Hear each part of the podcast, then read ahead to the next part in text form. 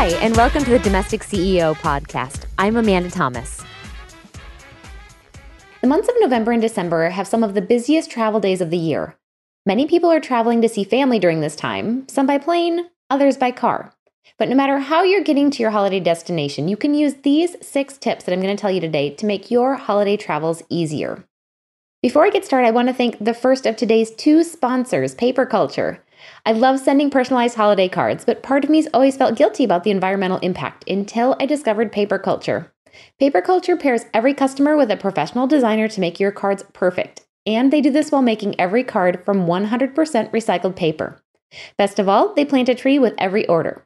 Impress your family and friends and save the planet with every order. For our listeners, they're offering 50% off. No joke, just go to paperculture.com slash domestic CEO to get your eco-friendly holiday cards today. You won't be sorry. That's paperculture.com slash domestic CEO. Now, the first travel tip is to stay in the know. When you're traveling in the winter, you want to stay as informed as possible, especially about the weather. If a storm is rolling across the land, it's likely going to affect how quickly you can get to your destination. Stay informed on what's happening with the weather by downloading apps on your phone for radar and weather. Many news stations from across the country have weather specific apps that, once downloaded, can send you alerts for storms and blizzards.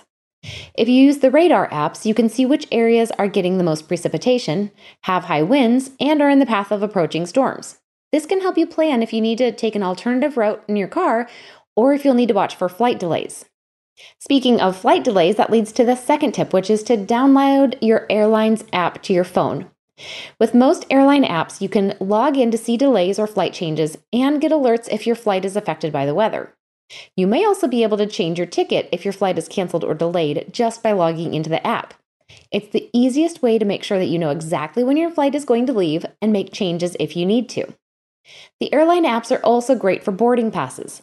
I fly quite a bit, and it surprises me to see how many people are still using paper boarding passes. Checking in for your flight on the app means you may not have to stand in long lines to check in at the airport, and that you don't need to fuss with printing and remembering a paper boarding pass. You can simply pull up the boarding pass on your phone, scan it at the gate, and board your flight. This is especially helpful if your hands are already full with kids. We all have our phones in our hand already, so let's put them to good use at the airport. Speaking of kids, the next tip is to rent kid gear. The first time we traveled with our son, we could have been in a commercial for why parents need minivans. We brought so many things with us that the baby needed, including the exerciser, the bouncy seat, the stroller, and even a bathtub. We drove across the country in our RV, literally stepping over baby gear every single day until we unloaded at the first grandparents' home. If you're traveling to a larger city over the holidays, don't do what we did. Most larger cities have services that you can rent baby gear from during your vacations. From pack and plays to car seats to baby toys, most things are available to rent on a daily basis. This would have been so much easier than carting each and every item we thought the baby would possibly want to use during our visit. Now, if the places you're visiting don't have a baby rental company, there's still a chance you can find an alternative to hauling these items across the country. Have your family in the area ask around on social media for items they could borrow or rent for the duration of your visit. Grandparents may have other grandparent friends who have an extra item that your baby could borrow. There may also be someone who's willing to sell an item for cheap. Right before our arrival, our son had become dependent on his baby swing for his afternoon nap, but we ran out of room and couldn't bring the swing with us. My mom was able to buy one in our hometown for $20 off a Facebook garage sale page. It served its purpose and was able to be resold for the same amount when we were done using it. Now, this idea carries over to other items as well. Just like you can rent baby gear and kid items for your trip, consider borrowing winter gear if the place you're visiting is significantly colder than where you live.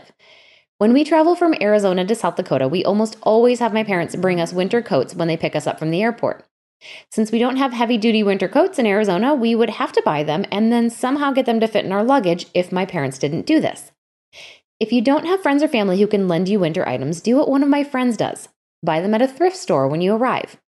When her three sons were young, this was especially useful because the boys grew so fast it didn't make sense to buy full priced winter clothing for the one or two times a year they'd need to use it. The first day they had arrived to colder weather, she would go to a thrift store and buy coats and boots for each of the boys to use during their trip. The items were then donated back before they left for home. It was a cheap and easy way to save money on winter gear, as well as cut down on how much they needed to pack in their luggage.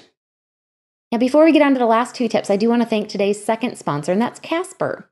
The Casper is an obsessively engineered American made mattress at a shockingly fair price. It combines springy latex foam and supportive memory foam to create an award winning sleep surface with just the right sink and just the right bounce. Plus, its breathable design sleeps cool to help you regulate your temperature through the night. Time magazine even named it one of the best inventions of 2015.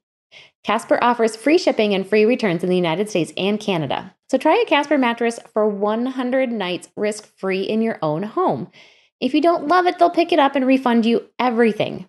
After all, you spend a third of your life sleeping, so why not do it on a mattress you love? Listeners of the Domestic CEO Show can get $50 towards any mattress purchase by visiting casper.com slash CEO and using offer code CEO. That's casper.com slash CEO and the offer code CEO. Terms and conditions may apply. So, we were just talking about how much of a challenge it can be to get winter gear in your luggage. It can also be challenging to fit gifts in the luggage when you also need to pack all those warm pants, sweaters, and other cold weather clothes. Plus, the fees for having an extra bag or your check bag being over the allowable weight can really add up. If you have a number of gifts that need to get across the country with you, consider shipping them instead. The US Postal Service is still relatively inexpensive, and shipping a box of gifts means one less thing you need to haul through the airport or in your trunk. If you're doing a lot of online shopping, you can also have the items shipped straight to your destination instead of having them shipped to your home. Now, if you choose this option, just make sure to have them shipped to the home of someone you trust who won't open them to take a peek.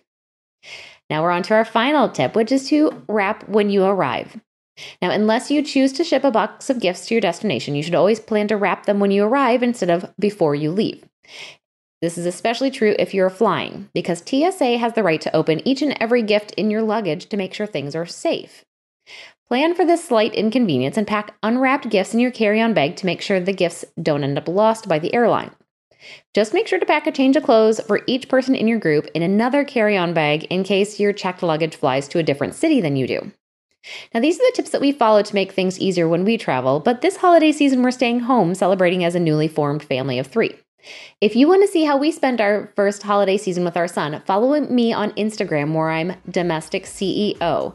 I also post lots of really cute baby pictures, so it gives you a fun little insight into our life right now. Until next time, I'm the domestic CEO, helping you love your home.